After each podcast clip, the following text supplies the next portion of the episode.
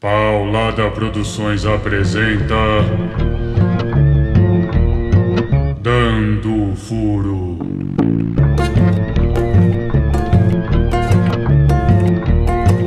Um rádio romance de poder.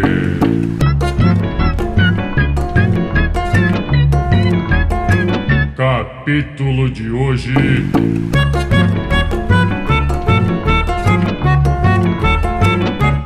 Pequeno Pônei mata oito.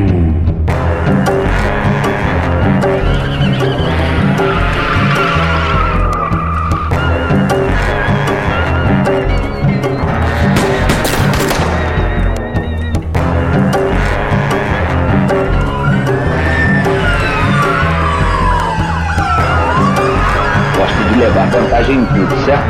Leve vantagem você também. Esta é uma história de fricção. Qualquer semelhança com a realidade é mera coincidência.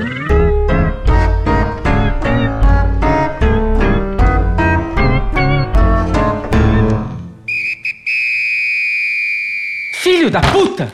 Disse Betodara mais uma vez ao ver a cara do presidente estampada no jornal. Calma, governador. Falou o secretário de Segurança do Estado de São Paulo, o deputado estadual Major Queixada. A gente vai pegar ele. Esse negócio do Mariano Piu Piu vai ser o fim do firula e do firulismo. Chamei os dois melhores investigadores da Polícia Civil para tocar nesse caso: Gomes e Alborguete.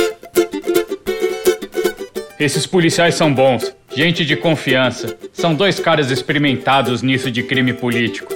O sequestro do Oswaldinho na época do Niraldo, sabe? O assassinato do prefeito de Santo Antônio? Então, foram eles que tocaram esse caso também. E fizeram tudo direitinho. Até hoje o inquérito está aberto. Esse é meu medo, ponderou Odara. Uma investigação dessa pode demorar anos. Governador, disse queixada em tom de quem dá uma aula a um aluno particularmente lento. A investigação não importa. Temos que dar um golpe no Firula agora mesmo. O cara veio aqui e levou nossas vacinas. Não dá para deixar barato e nem esperar que a investigação pegue ele. Precisamos agir. Ué? perguntou o governador. Então fazemos o quê? Eu achei que o plano era jogar a investigação em cima dos firulas.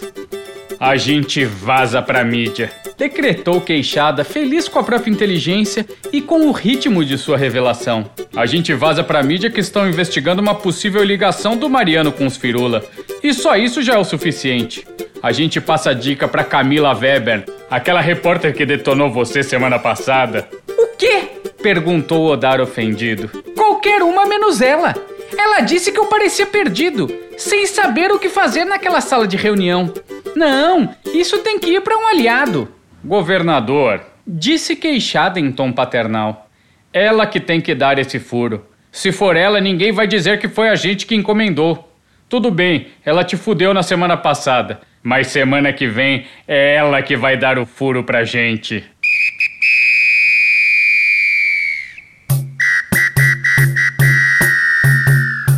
O trocadilho ajudou o governador a aceitar o plano. Vou chamar os dois investigadores, disse queixada. Deixa que eu falo, assim o senhor não se compromete.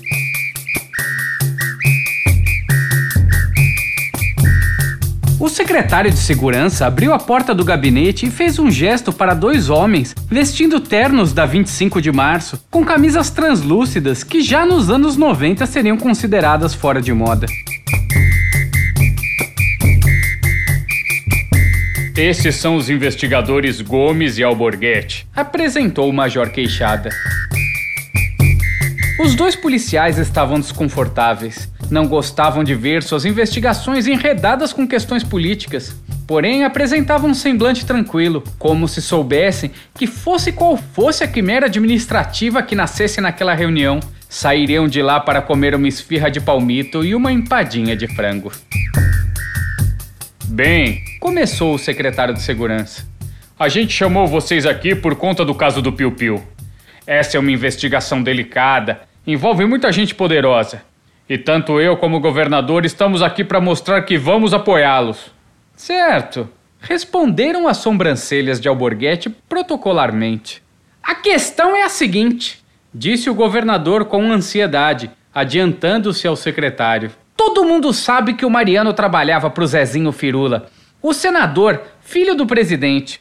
Acredito que até o ano passado a mãe e a esposa dele estavam na equipe do gabinete do Zezinho. Tanto eu como o Major aqui sabemos como pode ser complicado investigar um caso que envolve um sujeito desses. O Major está conduzindo uma investigação paralela na surdina para entender se os policiais estão envolvidos. Por isso queremos que vocês cuidem do quadro grande, que olhem não só para essa confusão que aconteceu em Atibaia, como também para quem encomendou essa confusão.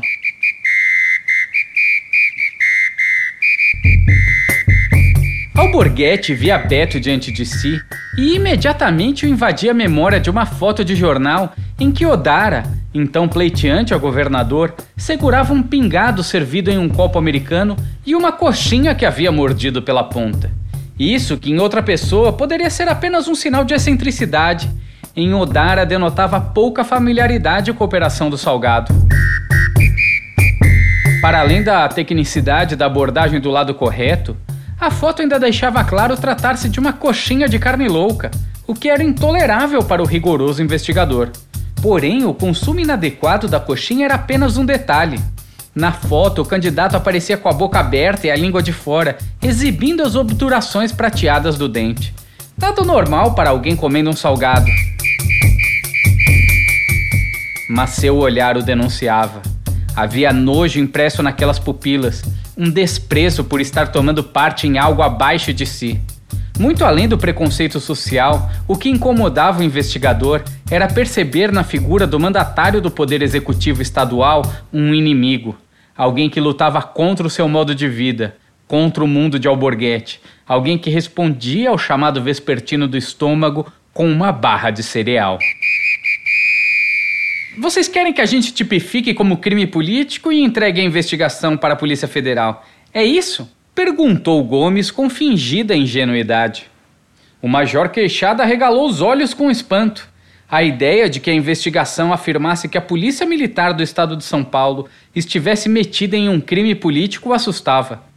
Seria um sinal claro de que ele não estava no controle da corporação e permitia que a instituição fosse usada para fins escusos o que não apenas manchava a imagem da força coercitiva, mas também, e principalmente, manchava sua própria imagem de homem público e policial.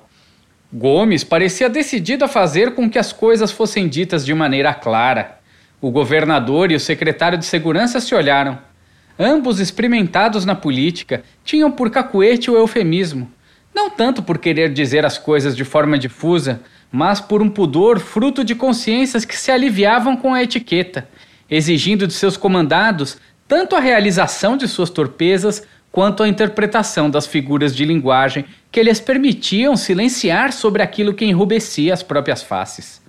Todavia, naquele caso, se viram obrigados à franqueza e, desabituado que eram, claudicavam em sua realização. Bem, começou o secretário. Como posso dizer? Assim, sugeriu o governador. É importante entender a dimensão política. Isso, exatamente. Mas não podemos tipificar como crime político. Hum, é, e também. Hum, temos de resolver nós mesmos. É, é essa a questão. Exato. Confirmou o secretário de segurança como se arrancasse uma placa de cera quente num processo de depilação. Tem que investigar como crime político, mas não pode entregar para a Polícia Federal. Fez-se um curto silêncio. O governador, vendo que a questão se resolvia, foi tomado por certo espírito ufanista e declarou em um tom de sábio conselheiro de gestão: Hoje eu tô motivacional. Hoje é aquele papo de vestiário, pré-clássico. Eu pensei muito para fazer esse papo aqui com vocês. E hoje eu queria falar de um negócio que me fascina e me intriga, desde que comecei a trabalhar aqui, que é uma frase que vocês repetem muito em toda investigação. Eu tô sendo eu mesmo. Tá, porque quanto mais tempo eu passo com vocês, mais eu fico em dúvida. Vocês estão sendo vocês numa circunstância muito específica, extraordinária, irreplicável, com ameaças específicas. É por isso que a gente fala que governar é um jogo. É tipo xadrez, tênis. Você acha que você está sendo você mesmo, mas não é exatamente isso. Porque lá fora você tem controle sobre suas escolhas, sobre as pessoas que te cercam, sobre os conselhos que você escuta. E você acaba se cercando das pessoas que só reforçam as coisas que você quer. Você realiza as experiências que você quer, do jeito que você quer. Aqui dentro não. Aqui dentro você não tem escolha nenhuma. Mais do que isso, algum de vocês não tem controle nenhum. Major Queixado olhava para os dedos da mão pensando, com prazer, pois o encantava essa banal atividade, que precisava cortar as unhas. Gomes olhava uma mosca que ficava batendo no vidro com a esperança de atravessar para o outro lado, enquanto se perguntava se moscas sentiam dor de cabeça, e invejando o inseto ao concluir que não. E Alborguete sentia-se como se estivesse em uma suruba com Paulo Coelho, Pedro Bial e Lair Ribeiro. Mais uma vez o governador seguiu. Durante a investigação, o que acontece? Traumas antigos reaparecem, feridas que você achava que estavam curadas abrem de novo. Novas feridas aparecem. E você também conhece coisas que você é capaz de fazer que nem você imaginava. Os sentimentos mais malucos que você nunca sentiu entram em erupção. Você não tem ideia do que está acontecendo. E isso acontece pro bem e pro mal. Porque esse é o único jeito de ganhar porque isso vai te deixar rico ou vai te botar na rua. Mas não tem outro jeito de governar. É o que é. E é uma bênção e uma maldição. Sabe por quê? É uma bênção porque o que vocês fazem na investigação não deve transbordar. É uma circunstância muito extraordinária. Mas é uma maldição, porque também o que vocês construíram fora não adianta nada. Então não importa se você é um candidato a um doutorado, se você é um crossfiteiro, se você é uma rapper espetacular. Nada disso importa, porque a questão, meus caros investigadores, é se estamos todos no mesmo barco. Claro que estamos, respondeu a cabeça de Alborguete, balançando, aproveitando-se de um respiro de Odara. E, para acabar logo com aquilo, seguiu com um meneio. Vamos descobrir o que aconteceu e reportamos para o Major. Perfeito, disse o secretário de segurança.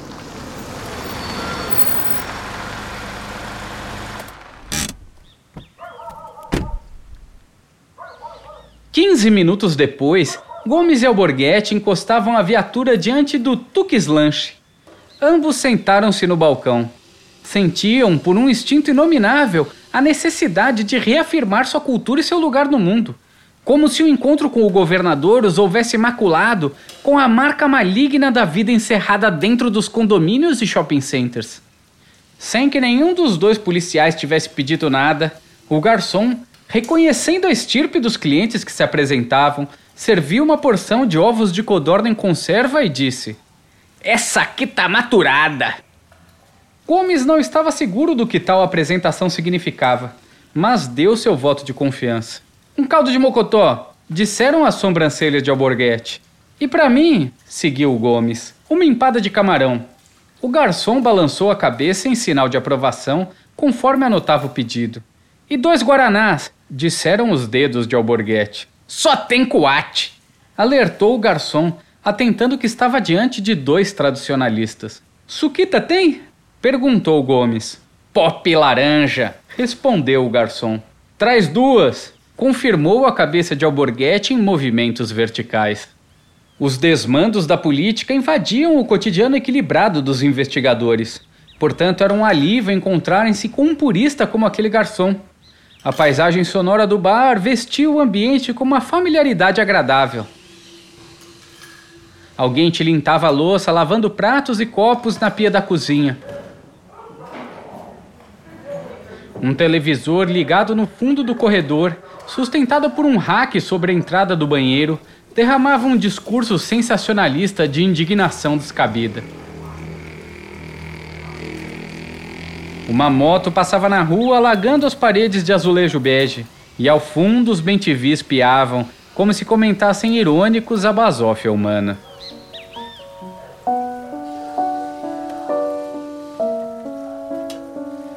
Gomes mordeu a empada de camarão.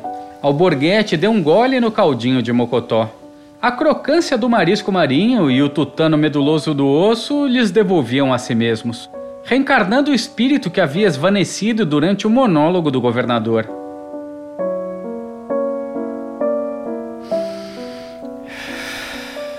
Alborguete suspirou. A calma vinha embebida de melancolia, fruto da paz da derrota. O nariz do investigador virou-se para o parceiro e disse: Já não entendo mais nada. Ontem mesmo vi uma adolescente tirando uma foto do cocô do cachorro. Você acredita? É claro que alguém poderia argumentar que o cachorro estava doente e ela só estava tirando a foto para mandar para o veterinário. Mas não era isso. Não era uma foto técnica mirando um objetivo prático. Era uma selfie. Era uma selfie com o cocô do cachorro fazendo o símbolo de paz e amor. O que isso significa?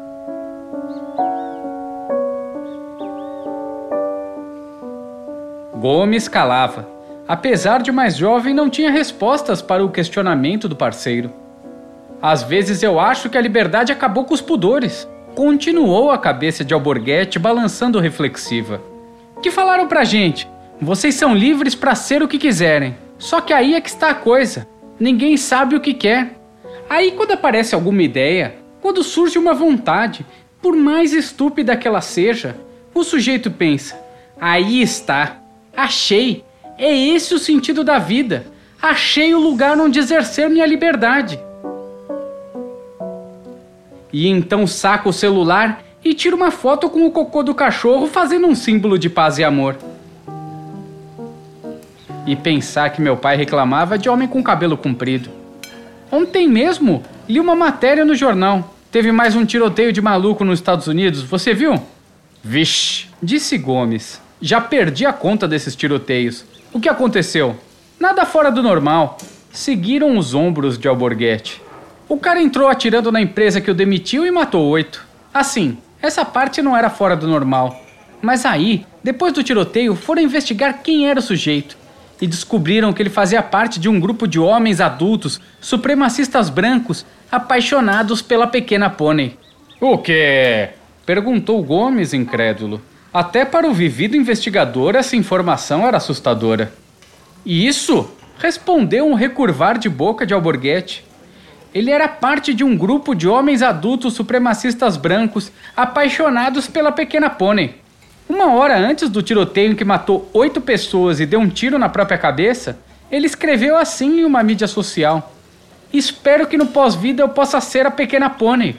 A vida não tem sentido sem ela. E é esse o problema da internet. Porque o sujeito que cresce e pensa em ser a pequena pônei ia ser só o maluco do quarteirão. Mas com a internet essas pessoas se encontram e fazem congressos e já não acham constrangedor serem apaixonados por um cartoon de um pônei loiro com morangos desenhados na bunda. Porque mesmo que alguém olhe torto, eles sabem que não estão sozinhos. Esse é o problema. Ensinaram para o sujeito que ele podia ser o que quisesse. Aí, quando ele percebeu que ia ser um caixa de supermercado, que ia ser um operador de empilhadeira em um centro de logística, ele desejou ser uma coisa impossível para não ter de lidar com o fracasso de ser uma pessoa normal. Ele escolheu a coisa mais absurda que conseguiu: a pequena pônei.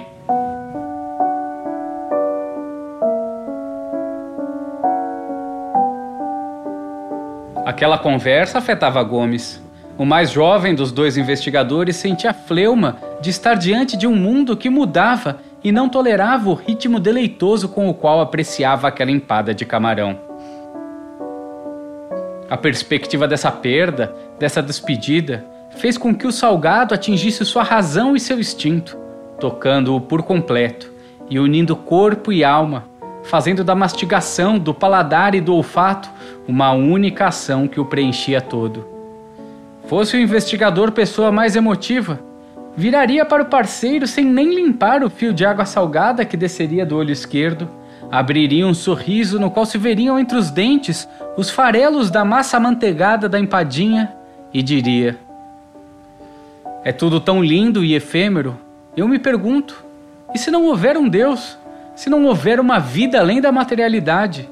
Além desse balcão de fórmica, dessa garrafa vazia empoeirada de cidra cerezer nessa prateleira de vidro, daquela fritadeira onde uma porção de bolinhas de provolônia milanesa pulula num banho de gordura hidrogenada. O que será de nossa comoção? Não me preocupa o fim da minha existência, mas a obliteração dos sentimentos, o fruir desse ovo de codorna em conserva que me atravessará como um raio e ficará para sempre marcado em mim, não como uma memória que posso acessar conscientemente, mas como um evento formador sobre o qual sustento a mim mesmo. O que será de tudo isso?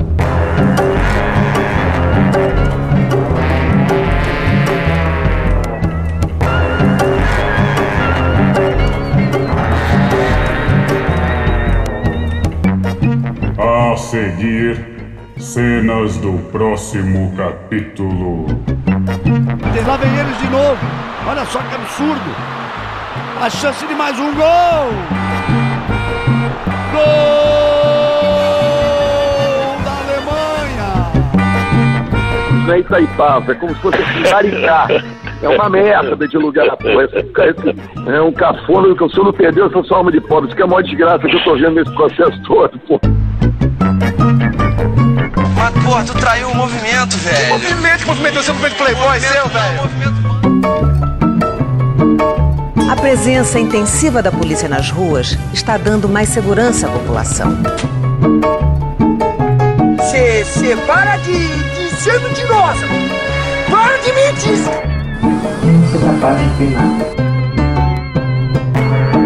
Pois é, não dá mais para fazer um rádio romance usando plataformas de podcast sem fazer um fotolog, um site no Geocities, uma comunidade no Orkut. Então procura a gente lá no Instagram por Rádio Dando o Furo ou manda um e-mail para radiodandofuro@gmail.com. E até semana que vem.